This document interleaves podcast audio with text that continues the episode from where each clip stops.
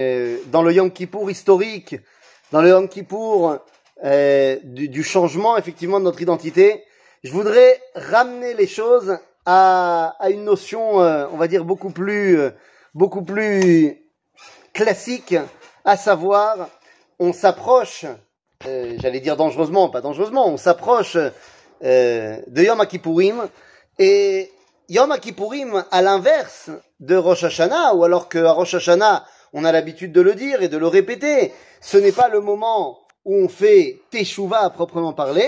Yom Kippourim, effectivement, on va faire Teshuvah. Mais, et c'est là le grand mais, je pense qu'il y a une erreur fondamentale à parler de Teshuvah à Yom Kippour. Pour moi, et on va essayer de le comprendre ensemble, il faut absolument parler de Teshuvot et non pas de Teshuvah.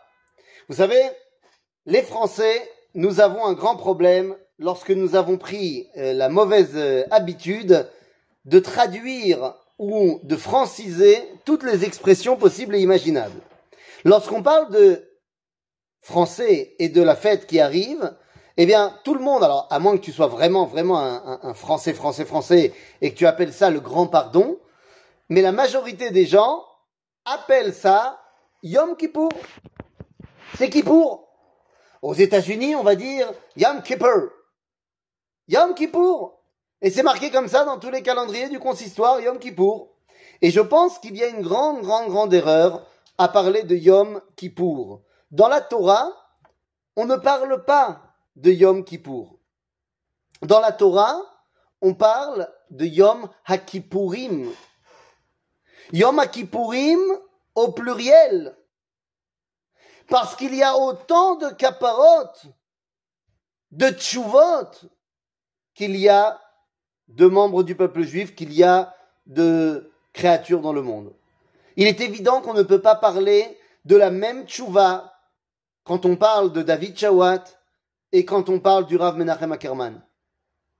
L'un porte la Tunisie dans son cœur et dans ses blagues, l'autre un nom qui finit en man comme Superman, Batman et autres Spider-Man, qui montre bien ses origines ashkénazes. Il est évident que les mondes intérieurs qui sont les leurs, qu'ils le veuillent ou pas, et ça ne change rien qu'ils aient étudié ou pas dans les mêmes yeshivot. Ce sont deux mondes intérieurs différents, qui puisent des racines différentes. Et notre vie au quotidien est différente. Donc on ne peut pas clairement parler d'une seule teshuva. Ce que j'aimerais faire avec vous ce matin, eh bien, c'est de voir justement comment amener la personne qui est face à moi à faire teshuva. Comment m'amener moi à faire teshuva beyom Kippourim. Et on va se rendre compte qu'il y a des personnes bien différentes et donc des teshuvot bien différentes. Alors, vous allez me, reprendre si euh, vous n'êtes pas d'accord avec moi, mais j'ai l'impression qu'on peut subdiviser les membres du peuple juif en plusieurs catégories. Il y en a une que j'appellerai la catégorie qu'on attend de retrouver, donc on va pas s'éterniser dessus, c'est celle de Moshe. C'est celle du père de tous les prophètes. Han-Navi.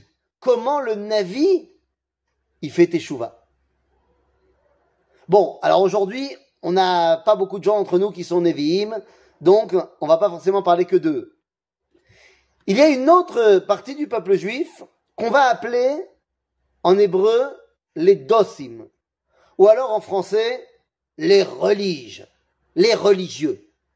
Ces gens qui se revendiquent comme étant pratiquants, pour eux, eh bien, ils sont euh, déjà dans la Torah, ils font les mitzvot, et la question se pose, est-ce que ces gens-là doivent faire teshuva? Sur quoi ils doivent faire teshuva? Et comment peuvent-ils faire teshuva? Les religes. Et puis on a ceux qui, à mon avis, représentent le mainstream, pas du peuple juif, malheureusement, mais des juifs qu'on connaît. Je parle de ces gens qui on pourrait dire en français traditionnaliste, des gens qui ont une émouna, qui vont faire certaines choses, mais d'autres ne le feront pas. C'est-à-dire qu'ils vont choisir un peu, ils vont aller faire pioche-pioche, et soyons très honnêtes, la majorité des juifs qu'on connaît, si ce n'est pas pour dire que nous on en fait partie, eh bien on est là-bas. C'est-à-dire des gens qui, il y a certaines mitzvot, ils les font et c'est évident qu'ils les font. Je ne sais pas, ça peut être Shabbat, la cacheroute. Mais il y a d'autres points dans la Torah, ah, c'est pas si grave que ça, et on s'autorise pas mal de choses. Ça peut être dans le monde de la Tseniout, ça peut être dans le monde de l'étude de la Torah, ça peut être dans le Lachonara, ça peut être dans plein, plein, plein de domaines où, eh ben, soyons très honnêtes, euh, on n'est pas forcément irréprochable. Et donc, il y a toute une partie de juifs qui sont dans cette situation-là de se dire, bah, moi, la Torah, c'est important, mais comment ces gens-là doivent-ils faire teshuva? Et il y a une troisième, un troisième style de personnes, un quatrième style de personnes en fait, qui sont les gens qui, même ça, ils ne l'ont pas. C'est-à-dire, ils ne sont rattachés a priori à rien. Ils ne font plus rien, mais ils se rappellent encore que leurs grands-parents étaient religieux. J'ai une photo de mon grand-père, il était rabbin. Même si moi, aujourd'hui, je ne fais plus rien. Comment ces gens-là s'éveillent à la Teshuvah Et il y a le cinquième, euh, la cinquième partie, des gens qui, même à ça, ne peuvent pas se rattacher, est-ce qu'on peut eh bien, les ramener à la Teshuvah Donc voilà, pour moi, il y a ces cinq dimensions-là, le prophète, le religieux, le traditionnaliste, celui qu'on va appeler, euh, en hébreu on dit un chiloni, mais c'est pas vraiment la traduction, celui qui a tout lâché mais qui a des vestiges d'une vie intérieure, et celui qui est complètement perdu. Vous comprenez qu'il est impensable que la tchouva soit la même chez l'un et chez l'autre. Comment fait-on teshuva? Eh bien, commençons par le plus simple. Le plus simple, c'est un avis. Ah, un avis, le prophète. Comment fait-il teshuva, Moshe? C'est pas shoot. Moshe, sa teshuva, lui, c'est un mifgash imakadosh sa teshuva lui, à Moshe, c'est la rencontre directe avec Ribono Shelolam. C'est comme ça qu'il fait teshuva. On parle pas évidemment d'une teshuva vers les fautes que j'ai pu commettre, parce que le prophète ne faute pas, c'est un tzaddik. Mais son retour à Akadosh Baruch eh bien, s'effectue lorsque Dieu lui parle. À ce moment-là, eh bien, de lui-même, il revient. On, a cet exemple euh, euh, très très très probant. Alors je pourrais vous citer énormément de versets pour mon cher Rabbeinu, ça c'est clair. Mais on a un exemple très probant qu'on va lire à Yom Kippour avec Yona Anavi. Yona qui ne veut pas remplir la shlichut d'Akadosh Baruch et qui va faire tchouva lorsque Dieu lui parle et lui explique de quoi il s'agit. C'est-à-dire qu'on a ici une tchouva qui vient grâce à la bgisha, à la rencontre panim el entre la créature et le créateur. Ça, c'est pour les Nevi'im. Mais comme on l'a dit tout à l'heure, on est loin d'être tous des prophètes. Et donc, allons dans la deuxième catégorie, celle du religieux. Et le religieux, il a un problème. Parce qu'il se dit, je suis déjà Besséder Gamour. Je fais la Torah, je fais les mitzvot. Ma, en quoi dois-je faire tes chouvas Je suis déjà au top. Eh bien, un homme qui se revendique comme tel, si tu veux avoir une chance de lui faire faire tes chouvas, il faut que tu lui parles un langage qu'il comprend. À Rosh cette année, est venu prier dans ma synagogue un jeune garçon, doit avoir 16 ans. Je ne l'ai jamais vu. Il habite manifestement dans le quartier, ou alors il était invité dans le quartier, je ne sais pas. D'après son accoutrement, il est Haredi. Il est habillé en pantalon noir, chemise blanche, kippa noire, petite péote. Haredi. Il est venu avec nous, donc il a prié chez nous toute la tfila. Il a écouté les différentes drachotes que j'ai faites. Et il est même resté au shiurim que j'ai donné les deux jours entre Mincha et Arvit. Et dans le deuxième shiur, on avait étudié un texte du Rav Kook qui explique la différence entre la trompette et le chauffard qu'à l'époque du Beth Amikdash, on sonnait les deux à Rosh Hashanah. Et à la fin donc de la tfila, on a fini Arvit le deuxième jour.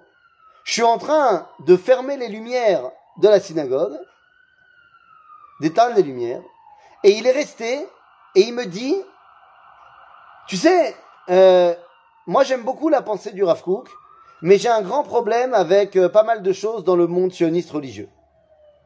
Alors je lui ai dit euh, bonjour, euh, qui es-tu, d'où viens-tu Et bon, on discute un petit peu et je lui dis mais c'est quoi qui te dérange? Et j'ai le droit à toute la panoplie classique, à savoir mais les sionistes religieux, vous dites que l'État d'Israël c'est fantastique, mais voilà, j'ai entendu David qui disait tout à l'heure la casquette qui manque. Il dit, ah, il n'y a pas ça, il n'y a pas ci, regarde, c'est ça, c'est un État juif. je lui ai dit, regarde, je pourrais maintenant essayer de t'expliquer et de répondre à chacun de tes arguments par un contre-argument. Tu me dis, mais, mais c'est un État qui respecte pas le Shabbat. Je pourrais t'expliquer que la décision de Ben Gurion de faire en sorte que le jour chômé, ce soit le Shabbat, et pas le dimanche, comme ça aurait été beaucoup plus logique de le faire pour s'accorder sur les marchés financiers du reste du monde, c'était une, décision incroyable. Même si Ben Gurion lui-même ne fait pas Shabbat. Je dis, mais je vais pas parler et je vais pas t'expliquer tous les contre-arguments à tes arguments. Parce que ça ne parlera pas à ton identité profonde. Tu m'as l'air de venir au nom de la Torah. Alors viens, parlons Torah. La seule question que tu dois te poser, créer un État juif après 2000 ans d'exil, c'est une mitzvah ou c'est pas une mitzvah? C'est tov parce que c'est la halacha ou c'est pas maaseh tov parce que c'est pas la halacha? La question, elle n'est que Torah pour toi. Tu parles un langage de Torah. Et quand on est passé ensemble sur la sugia ilchatit, à la fin, il m'a dit, ah bah alors finalement, c'est bien ce qu'ils ont fait. Parce que j'ai parlé un langage qui était le sien. Le religieux, il parle le langage de la Torah. Et donc, sa teshuva, elle doit venir du langage de la Torah. C'est ce qu'on va retrouver dans le Talmud. Dans le Talmud, dans le traité de Sanhedrin, à la page 102, eh bien, on nous raconte une histoire, une histoire euh, bien connue. L'histoire de Rabbi Abaou. Et Rabbi Abaou, il n'y a pas à dire, c'est un religieux. Rabbi Abaou, c'est le Rosh Yeshiva, Rosh Yeshivot Bavel, c'est un tzaddik, c'est tout ce que tu veux. Et on nous raconte que Rabbi Abaou était en train de faire le teaser, la bande-annonce du cours qu'il allait faire le lendemain. Et il dit, ouais, demain, on va parler des trois, euh, ouais, tu sais, les, les Melachim, là, les rois pourris. Ménaché, Achav et Omri.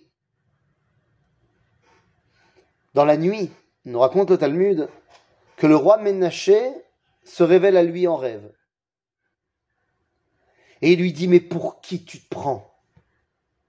Comment tu peux oser parler de nous comme ça Non mais ça va pas à la tête On est les rois d'Israël et de Yehuda et tu parles comme ça de nous Il dit, bah, Rabbi Abaou répond, mais enfin, vous êtes des Réchaïm, vous avez fait fauter le peuple juif. Répond à cela Rabbi Abaou. Et lui dit, mais enfin, si vous étiez, euh, répond à cela Ménaché. Ménaché dit à Rabbi Abaou. Il dit, ah, tu es toi le tzaddik de la génération, hein. Tu es le grand Talmid Racham. Tu es dans la Torah. Alors voyons voir si tu es aussi fort que tu le dis. Et il lui pose une question de halakha. Il lui dit, dis-moi, quand on fait le motzi, par quel endroit il faut commencer à couper la chala Rabbi Yabaou répond euh, Je sais pas. Et vient lui expliquer Menachem Melech Yehuda, mais enfin tu connais rien. il faut commencer par l'endroit le plus cuit pour révéler l'essence de la dimension de Réchit. La chala en elle-même, c'est déjà le Réchit, mais l'endroit le plus cuit dans la chala, c'est-à-dire c'est l'endroit qui a cuit en premier. En général, c'est le, bout. Et là, Rabbi Abaou comprend pas.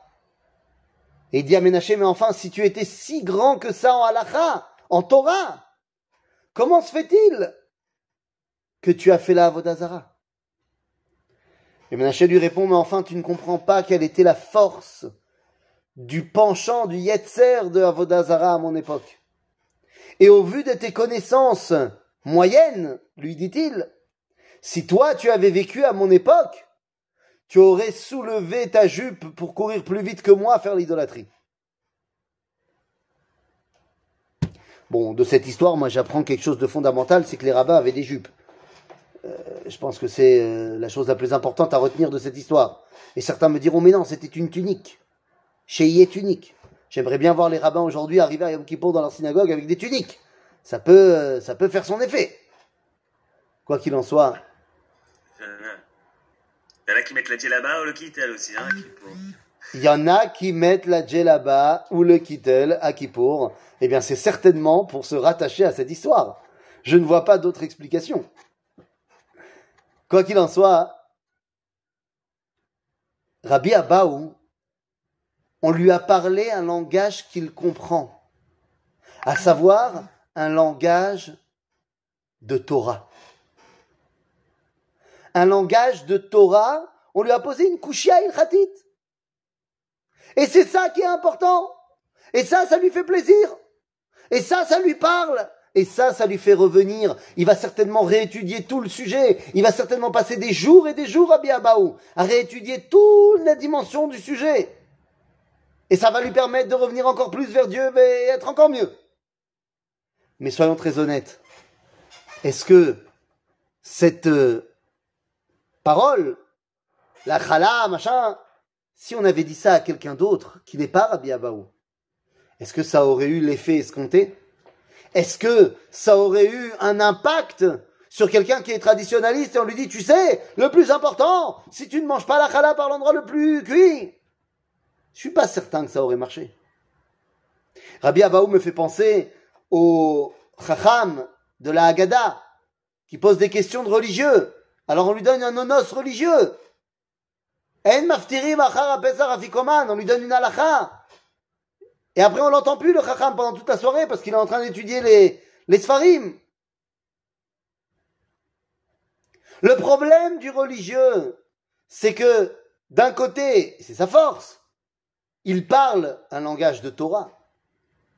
Mais le problème, c'est que des fois, ce langage de Torah le déconnecte complètement du reste du peuple juif.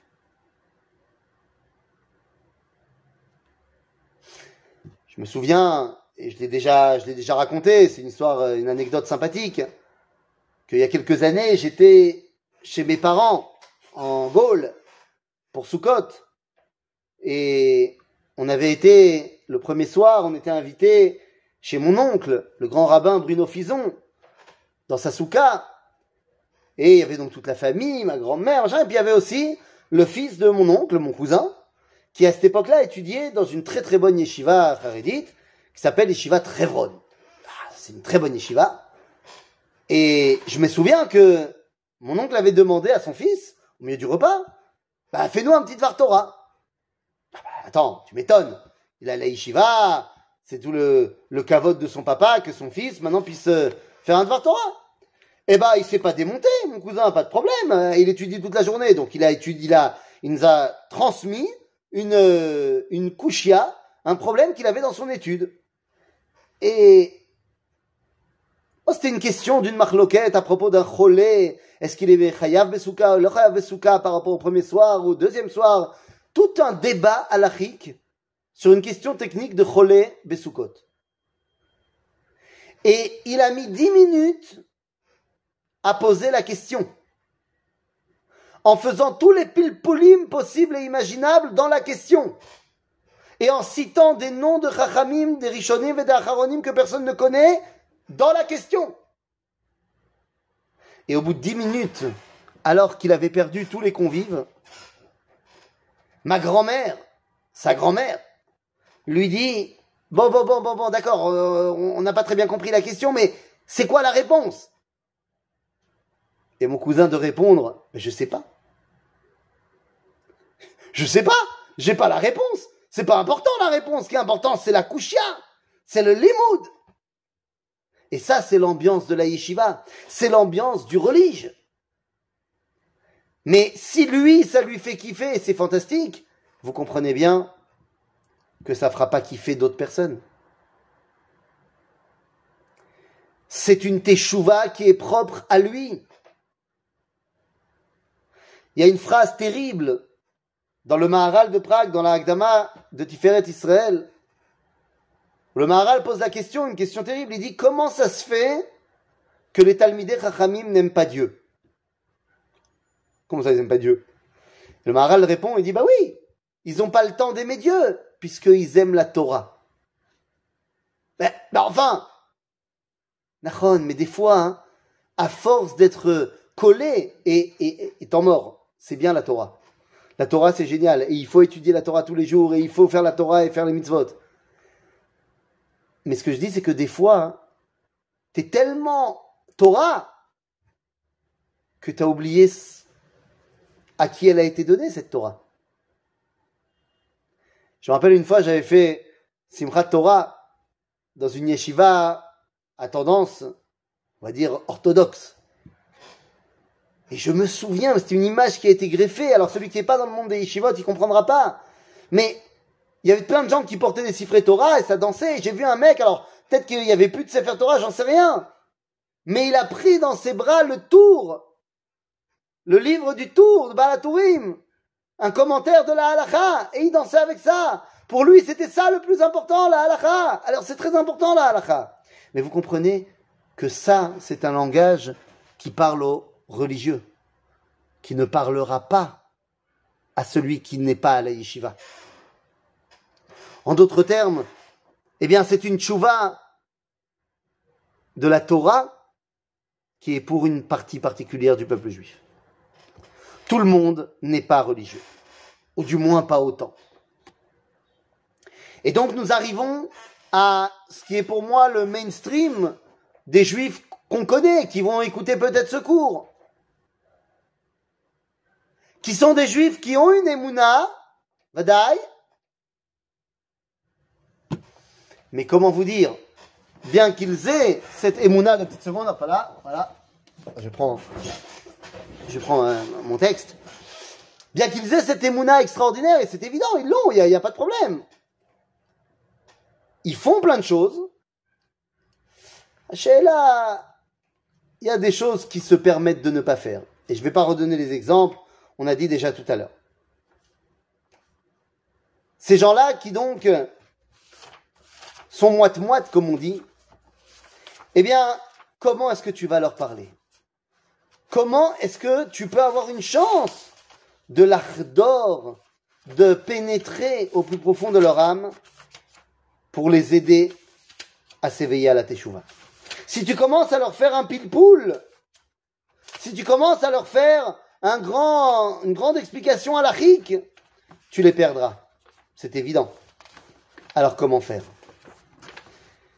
Chacun d'entre nous, nous avons un route nous avons un truc qui nous rattache à la Teshuvah. Qui nous rattache à Akadosh Baruch et ce truc-là, eh bien, c'est peut-être ce qui me rattache, mais pas forcément ce qui te rattache toi. Chacun est différent. Prenons un exemple. Je connais certaines personnes, prenons, euh, enfin, je ne vais pas, pas donner de nom, c'est pas important, mais je connais quelqu'un qui, Shabbat, c'est même pas un débat, la cache-route, c'est très important pour elle. Mais elle est en pantalon. Et elle ne se couvre pas la tête. Mais quand je dis qu'elle fait Shabbat et qu'elle mange cachère, et que c'est vraiment important, c'est au point de poser des questions une fois tous les deux jours au niveau de la halakha, de comment il faut bien faire ça et tout. Ma mâche Donc c'est quelqu'un qui a une profonde ira sur certains sujets.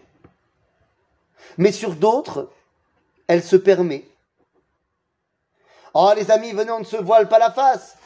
Combien connaissons-nous de personnes qui, arrivées le solstice d'hiver, font pas mal de compromis avec la tsniout Que lorsqu'il s'agit de partir en vacances, eh ben on va pas forcément regarder si la piscine elle est séparée ou pas séparée.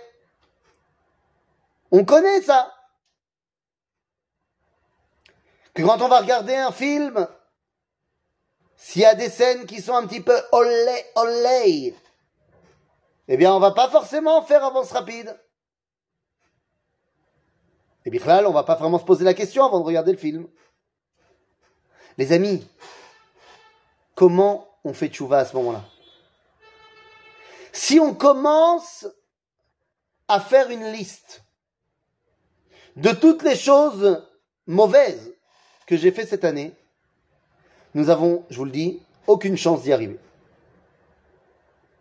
Parce que passer la Avera 37, je serais déjà tombé en déprime totale. Et je me considérerais comme un pourri. Et je n'ai aucune chance. Et autant que Dieu en finisse avec moi tout de suite. Nous dit Rabbi Nachman de Breslav dans l'écouté Moharan qu'il est évident qu'on ne peut pas faire teshuva en se focalisant sur les points négatifs. Mais bien au contraire, il faudra se focaliser sur justement les points positifs que je fais bien et les agrandir, les ajouter, les continuer, les faire devenir encore plus positifs. Eh bien, tout simplement pour que, au final, je n'ai un plus le temps de faire du chose négative, et au, deuxièmement, eh bien, ça soit tellement important pour moi que ça va également agrandir sur d'autres dimensions. Je vais vous demander 10 secondes, je vais changer d'endroit parce que je vois que certaines personnes ont investi ma maison et donc le salon sera un endroit de discussion d'ici très peu. Alors, je change de chambre. on va pouvoir, poser des questions en attendant qu'il fait ce, passage. Euh, j'ai compris un petit peu le début. Quoi. Tu dis qu'il y a plusieurs, plusieurs tchouva, tchouvot, yom akippourim et pas yom kippour. Donc il y a plusieurs euh, types de tchouva et chacun se rattache euh, comme il peut, quoi, avec son, son, son fil à lui. Où tu veux en arriver, quoi? Qu'est-ce que tu veux Qu'est-ce que tu veux nous dire? Comment nous on va se rattacher finalement Exactement. Le but c'est de, de, trouver son route à soi. La Gemara, justement, la Gemara nous raconte l'histoire d'un homme nous raconte l'histoire d'un homme, comment te dire? Eh, Bon, la dans le traité de Ménachot, à la page 44, on nous parle d'un homme, on ne connaît pas son nom. On ne dit pas son nom. La seule chose qu'on nous dit de lui, c'est qu'il était Zahir be mitzvah tzitzit. Zahir meod. C'est-à-dire que pour lui, la mitzvah des tzitzit, c'était son truc. C'était son truc mamache. Mais bon, l'Agmara nous raconte qu'il a aussi d'autres problèmes, ce personnage. Il a, comment dire, une petite euh, Il a une faiblesse. Il aime les jolies femmes. Et il aime passer du temps avec des jolies femmes, surtout quand ce sont des professionnels. Si tu vois ce que je veux dire. L'Agmara nous raconte qu'il a entendu parler d'une nouvelle euh, professionnelle sur le marché qui habite loin, elle est elle est Bekraché Ayam. Et elle n'est pas donnée. Elle prend 400 pièces d'or pour faire sa besogne. Bon, mais lui, c'est son Yetzer et il y va. Mais attention, c'est high society. Donc il y va, mais il faut d'abord prendre rendez-vous.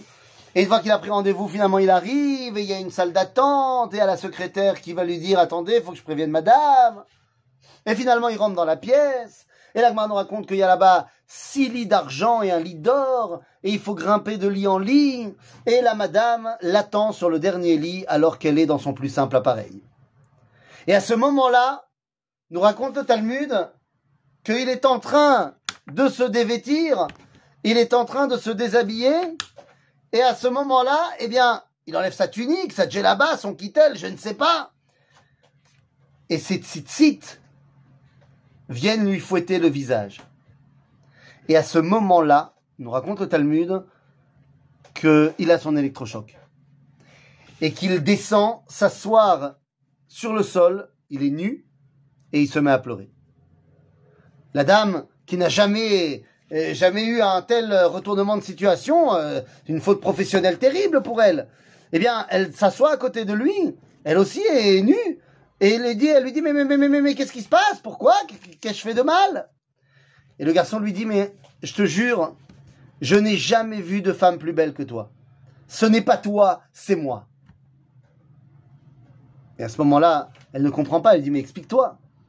Et le garçon lui dit, écoute, Dieu nous a donné une mitzvah. Comment ça, une mitzvah? Il nous a donné 613.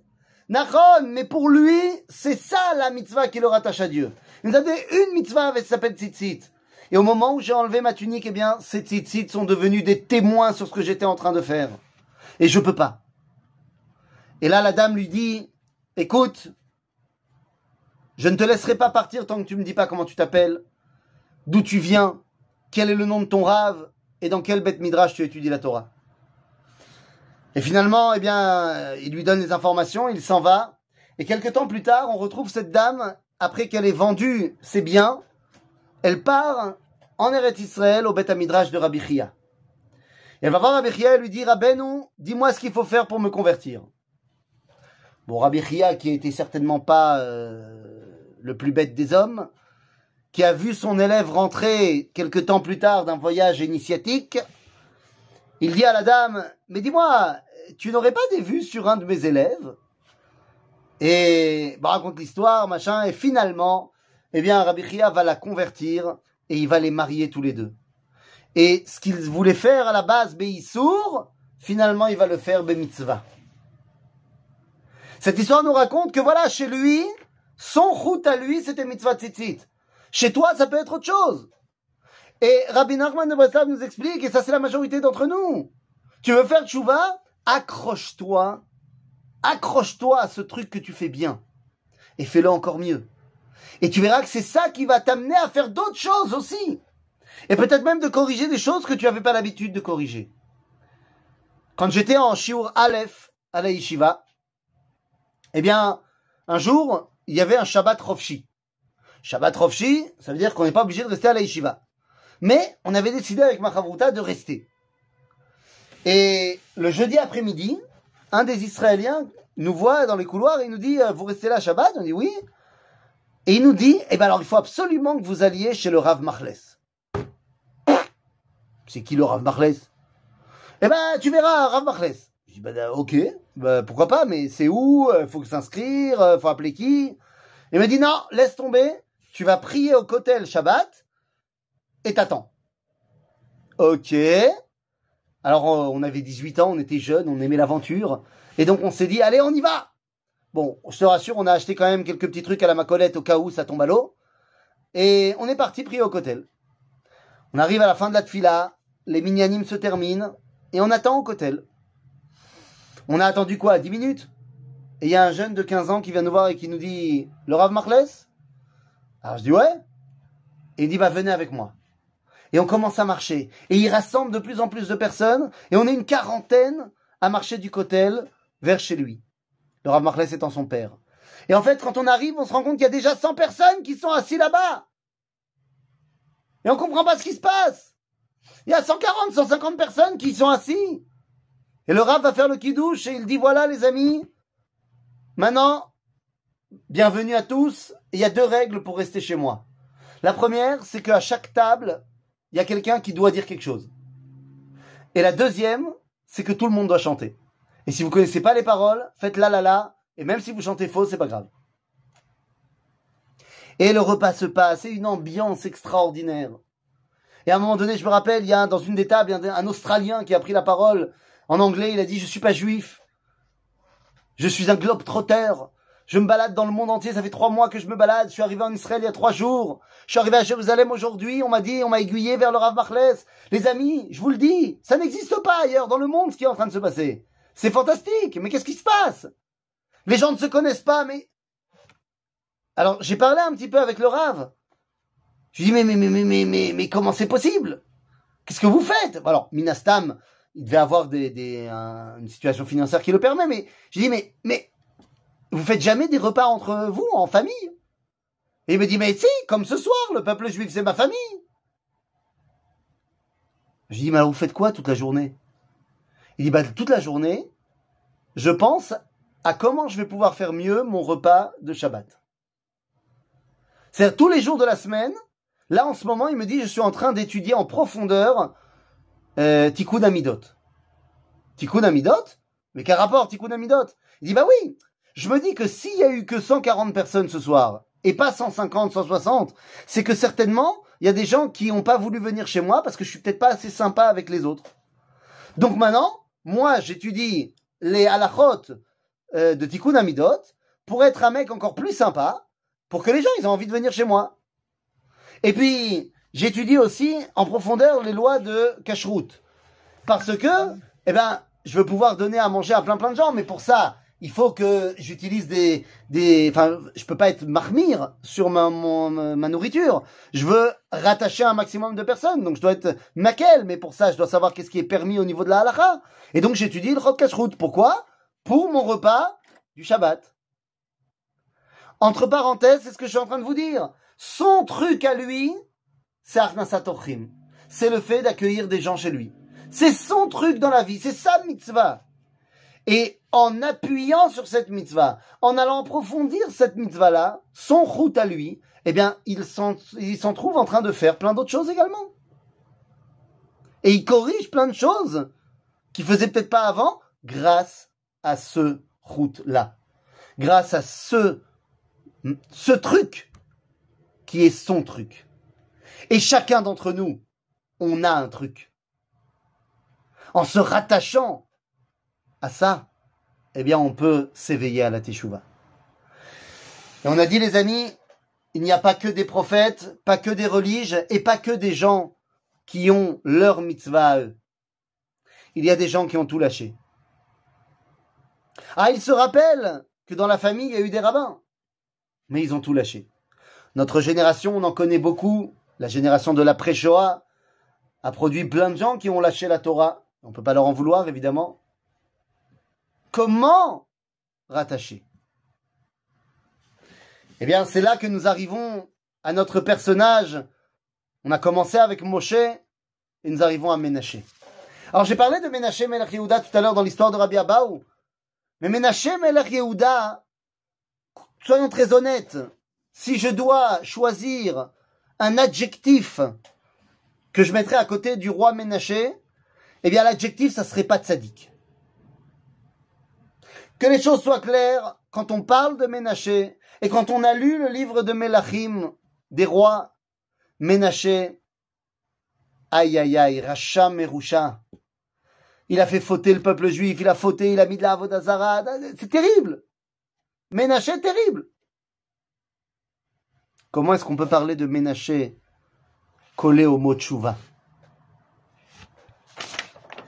Il y a une tfila que très très très peu de gens disent. Elle est marquée dans le Marzor, du moins dans mon Marzor elle est marquée, mais moi-même je le dis pas. C'est une tfila que doit dire le Chazan avant de faire Moussaf. Alors le Chazan, chez nous aussi, va dire une tfila, mais c'est pas celle-là, c'est une autre. Elle est marquée en petit dans le Marzor, et je voudrais vous la, la, la, la lire deux secondes. El Melech Neeman, Shaddai, Melech Elion, קבל שבתי ברצון. אמוץ לבבי אל חי, דיין אמת, רחום וחנון, רחם עליי, ושמע היום אשר אעתיר בעדי ובעד עדתי המסכימים עמי בתפילתי. Je parle à Dieu, je lui dis, voilà, accepte que je me tienne devant toi. ותכלול תפילותינו עם כל תפילות הישרות והנקיות שיעשו עם היום עמך בעמך ישראל. Accepte ma tfila avec toutes les tfilotes qui vont être dites aujourd'hui dans ton peuple. ותחתור כי תחת כיסא כבודיך, et fais-moi une place sous ton trône d'honneur, כמו שחתרת לתפילת מנשה. Comme tu as entendu la tfila de Ménaché. La tfila de Ménaché? Ménaché a prié? Mais de quoi parle-t-on? Je croyais que c'était un rachat. Bien les amis, c'est ça le problème quand on étudie beaucoup la Torah mais qu'on a oublié d'étudier le Tanakh. Ménaché, on parle de lui dans le livre des rois, certes, mais on parle de lui aussi également dans le livre de Divrei Ayamim. Divrei Ayamim, bête, au chapitre 33, on nous raconte l'histoire de Ménaché. Ceux qui veulent, euh, c'est mamash le début du chapitre 33 de Divrei Ayamim, bête. Ben Esre Shana Ménaché Bemolcho. Ménaché est monté sur le trône, il avait 12 ans. Ça va avoir son importance, euh, cette euh, point de détail. C'est-à-dire qu'il a perdu son père quand il était jeune. Ménaché monte sur le trône à 12 ans. Vechamishim vechameshana. Malach virushalayim. Rabotai. Ménaché a régné 55 ans. Et il n'était pas tunisien pourtant. 55 ans, c'est le roi qui a le plus régné. C'est extraordinaire un règne aussi long. Après lui, il y a Bibi. C'est-à-dire que 55 ans, il faut, il faut quand même avoir des srouillottes. Il a régné plus longtemps que David, que Shlomo, qui ont régné respectivement 40 ans. C'est pas rien. Et pour vous dire la vérité, pendant 22 ans de ces 55 ans de règne, il a été pourri. Mais pendant les 33 dernières années, il a fait tchouva. C'est redevenu un tzaddik. Et pourtant, tout le monde se rappelle de lui comme étant Oivavoy. Regardez ce qui se passe. ויעשה רע בעיני השם, כתועבות הגויים אשר הוריש השם מפני בני ישראל, ואשוב ויבן את הבמות אשר נתן חזקיהו אביו, ויקום מזבחות לבעלים, ויעש אשרות, וישתחו לאכול צבא השמיים ויעבוד אותם, בנה מזבחות בבית השם, אשר אמר השם בירושלים יהיה שמי לעולם, ויבן מזבחות לכל צבא השמיים בשתי חצרות בית השם, והוא העביר את בניו באש בגבן הינום. רבותיי, Il a fait de la Avodazara, il a créé, il s'est prosterné devant tous les idolâtries possibles et imaginables. Ménaché, c'est le fils de Chiskiaou Ameler. Chiskiaou, c'était un super tzaddik. Et on nous raconte même qu'il a donné ses enfants au feu. Begay Beninom. Je ne sais pas si certains d'entre vous ont profité, euh, ceux qui habitent à Jérusalem, il y avait, pendant l'été, il y avait le festival Otto Ochel. Je ne sais pas si vous avez vu ça. Voilà, Johan connaît bien cet endroit-là. Gay Beninom. Je sais pas si vous avez été. Il y avait euh, comme ça des restaurants qui qui euh, avaient fait des des petites voitures de de, de, restaurants quoi. Et euh, et tu vas là-bas, sympa, petite ambiance. Ir David ont fait aussi des trucs sympathiques là-bas. Et quand tu passes un bon moment avec ta famille et tu regardes ton fils et tu es en train de manger ta boulette qui a été trop cuite, ben tu te rappelles où tu es? Tu à Gay Beninom. C'est là où on faisait Avodat Zara chez la Molech, où on brûlait les enfants dans le feu. Et on nous dit que Ménaché, il faisait ça. Donc qu'est-ce qui peut sortir de bien? Et là, on nous dit, euh, Velo sifla, euh, hein,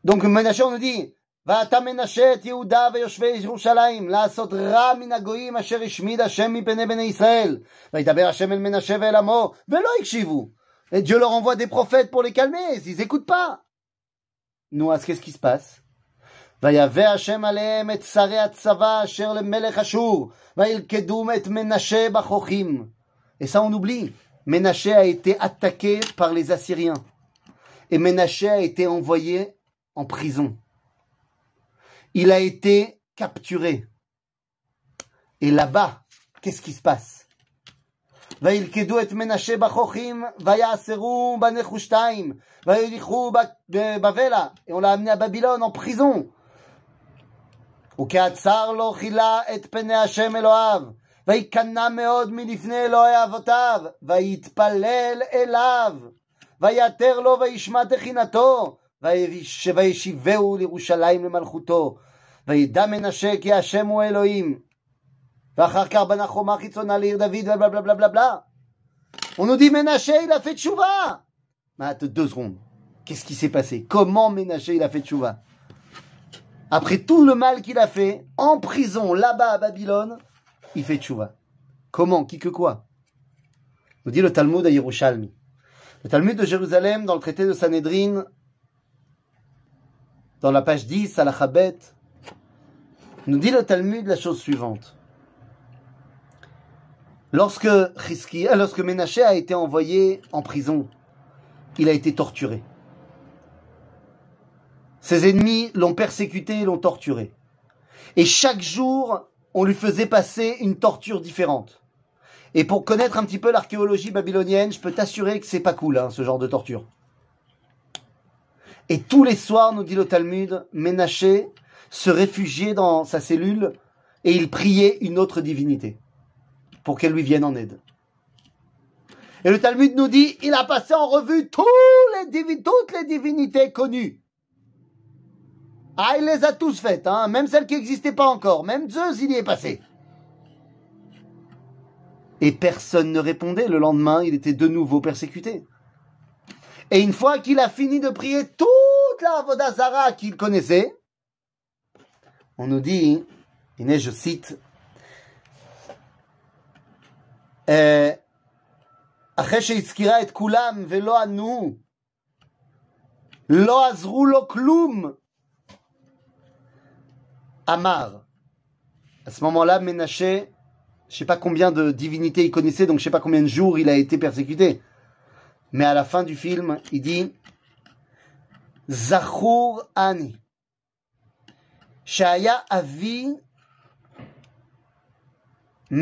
Oti et Apasuk Knesset.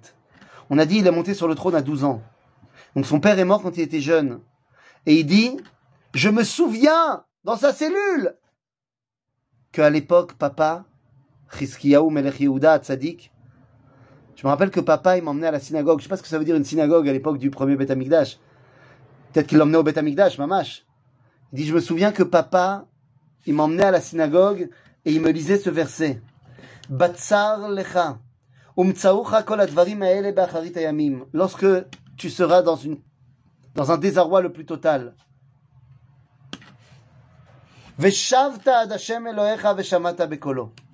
Et tu reviendras vers Akadosh Baruch et tu entendras sa voix.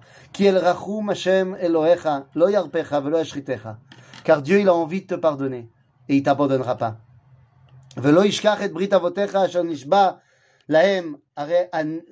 il n'oubliera pas l'alliance qu'il a faite avec ses ancêtres et avec tes ancêtres. Nous dit Ménaché au fin fond de sa cellule, je me suis rappelé de ça.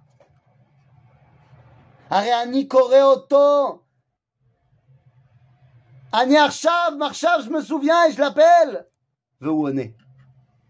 Et il le ramène à Jérusalem et il remonte sur le trône pendant 33 ans. On a dit qu'il y a des gens, leur dialogue à eux, c'est la Torah. On a dit qu'il y a des gens, leur truc à eux, c'est leur truc à eux. Ils ont un truc. Mais il y a des gens qui ont même plus le truc. Mais ils ont le zikaron. Zahur Ani ils se rappellent de quelque chose. Ils le font pas. Mais on connaît tous des gens qui ont été éveillés par un souvenir. Tout d'un coup, ils ont entendu quelque chose, ça leur a rappelé quelque chose de tellement enfoui en eux. Et ça les a réveillés. Le Rav m'a raconté qu'il connaissait un homme, un ami à lui, qui lui a dit, ils étaient jeunes, il lui a dit, euh, ça y est, je lâche tout. Je vais tout lâcher. Il dit, t'es sûr? Ouais, je vais tout lâcher. Et il a tout lâché. Et Rav raconte qu'aujourd'hui, cet homme qui a tout lâché, il est rave Israël. Et comment il est revenu? Il est revenu parce que ses parents sont morts très jeunes aussi, machin, et ça, ça lui a fait un choc, machin, il a tout lâché. Et un jour, il a été mangé, c'est sa grand-mère, qui elle était encore en vie.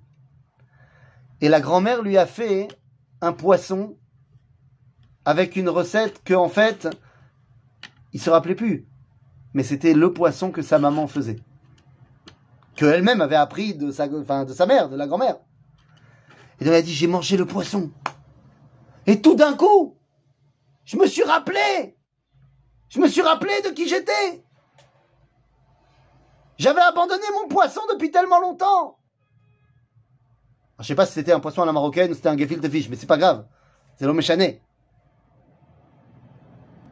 Il y a des gens qui ont le zikaron. Et ça, ça les éveille à la teshuva. On a dit, il y a des gens qui, même ça, ils n'ont pas. Ils sont complètement paumés. Et ces gens qui sont complètement paumés, comment on fait pour les ramener? Comment on fait pour les ramener? Ils ont des chélotes qu'on n'a même pas de réponse à leur donner. Comment on fait? Comment on fait? Pour ces gens-là qui ont des questions qui viennent d'un endroit où il n'y a pas de réponse. Qui savent même pas qu'ils ont des questions tellement ils sont loin. Il n'y a plus de dialogue. Il y a à Ahava. Il y a l'amour, tout simple, délivré de toutes les La barrières. fin du film pour finir en beauté. Rav Fison, on t'entend pas très bien. On m'entend pas Problème de connexion chez toi. Non. Alors si tu peux Attends, euh, reprendre la, la dernière minute et Là, la- là, on m'entend? Là, on m'entend? Un peu mieux, ouais. Qu'on ait Ok. la, la punchline, la fin, parce qu'on t'entend pas très bien. La bande, la bande de réseau est pas très, très forte. Top. Alors, euh, je disais, tu vois, on a terminé l'histoire du mec qui se souvient. Je disais, il y a des gens qui même ça, ils ont pas. Que même ça, ils ont pas. Ils sont tellement paumés qu'ils se souviennent même pas qu'il faut se souvenir de quelque chose. Eh bien, ces gens-là, pour les ramener à la teshuva, ça sert à rien de dialoguer. Il faut tout simplement ouvrir son cœur et les aimer sans aucune barrière. Les rattacher par un chibouk alors on est en Corona, donc on n'a pas le droit de parler de Triboukim, mais bon quand même. Qui enlève toutes les barrières. Ces cinq dimensions, eh bien, ce sont les cinq moments dans l'année juive où on va pouvoir se rattacher à Dieu. Et je termine par là. On a commencé par le prophète. Et on a dit, lui, sa tchouva, c'est dans la rencontre avec Dieu. C'est donc dans des moments très particuliers que le prophète se rattache à Dieu. C'est pendant les Shalosh Regalim, pendant les trois fêtes de pèlerinage. Pendant Pessah, Shavuot et Sukkot. Pourquoi? Parce que là-bas il est dit que on voit Pene Hashem. Yirae kol zechurecha et Pene Adon Hashem. Yona Navi il recevait la névoie lorsqu'il allait au Beth Amikdash à Simchat Bet HaShoeva. Là-bas, on rencontre Akadosh Baruch Hu. Les Nevi'im, leur fête, c'est Pessah, Shavuot et Sukkot. Mais les autres, ils n'arrivent pas à se connecter à Dieu à ce moment-là. Ils ont besoin de quelque chose d'encore plus profond. Et donc pour les trois personnes qu'on a évoquées, le religieux, le mec qui a un truc et le mec qui a le souvenir, il faut aller plus loin que le mifgash panim el panim. Il faut aller plus loin que la rencontre de visage à visage. Il faut aller lifnaï velifnim. Il faut aller encore plus profond que cela. Eh bien, ce sont les trois fêtes que sont Rosh Hashanah, Yom Kippour et Shmini Atzeret. Ce sont des fêtes où on rentre plus loin que la panim, on rentre dans le Kodesh HaKodeshim. Alors, Shmini Atzeret, c'est Simchat Torah. Nous dira le Talmud, à propos de la Torah, Yekara hi mi mi kohen gadol shenichnas lifnai. La Torah, elle est comme le Saint des Saints. Donc à, Simchat Torah, le religieux se sent tellement bien. Et c'est ça tchouva à lui. Il attache la Torah, il se rattache à elle. Et c'est ça sa tchouva. À Yom Kippour, c'est le monsieur tout le monde qui se rattache. Vous vous rappelez, on a parlé de son route, de son fil qui le rattache. Ça nous rappelle le fameux route qu'il y avait dans le Beth Amikdash qui était rouge et qui devenait blanc. Et tout Am Israël venait voir ce route qui devenait blanc. Et c'est à ce moment-là, quand le Kohen Gadol rentre dans le Kodesh HaKodashim, que le monsieur tout le monde y trouve sa place. Et l'homme qui a le souvenir, il a Rosh Hashanah. On nous dira à propos du chauffard dans le Talmud qu'il ait les zikaron, et donc il rentre dans le Kodesh HaKodashim également pratiquement. Mais il nous reste, et on termine véritablement par là, cet homme, on a dit, qui était tellement loin, que pour le ramener, tu as besoin de ce chibouk qui n'a plus de barrière. Eh bien, s'il n'arrive pas à rencontrer Dieu, mais à Panim, et qu'il n'arrive pas non plus à le rencontrer, mais à Lifnaï Lifnim, alors il pourra le rencontrer, mais à Achor, mais à l'autre côté, par une voie qui n'est pas une voie, par la porte de derrière, par l'entrée des artistes. Pour cet homme-là, Pessar, ça lui parle pas. Shavuot, Sukkot, ça lui parle pas. Même Rosh Hashanah, Yom Kippourim, et Atzeret. Mais cet homme-là, tu vas l'inviter au Mishté de Purim. Et il va venir au Mishté, et lorsque vous aurez fait tomber les barrières avec un petit verre en plus, alors la connexion pourra se faire. Et à ce moment-là, on n'oubliera pas que Yom Kippourim, c'est en vérité le jour qui ressemble à Purim. Ke Purim, comme Purim. Parce que c'est le moment où je me rappelle que j'ai encore quelqu'un à aller chercher, le fameux cinquième enfant de la Haggadah. Et lorsque je l'aurai ramené, alors j'aurai réuni toutes ces dimensions du peuple d'Israël. Et j'ai pas le temps de l'expliquer, mais ces cinq dimensions sont les dimensions de la Neshama, Nefesh, Ruach, Neshama, Chaya et Mais ça, ce sera peut-être pour un autre cours, une prochaine fois, chez Khatima Tova, les Kulam, et qu'on se retrouve pour danser à Sukkot au Bet Amikdash. Bimera Beyamenu. Amen, Keni Ratzon. Amen, Toda Rabba,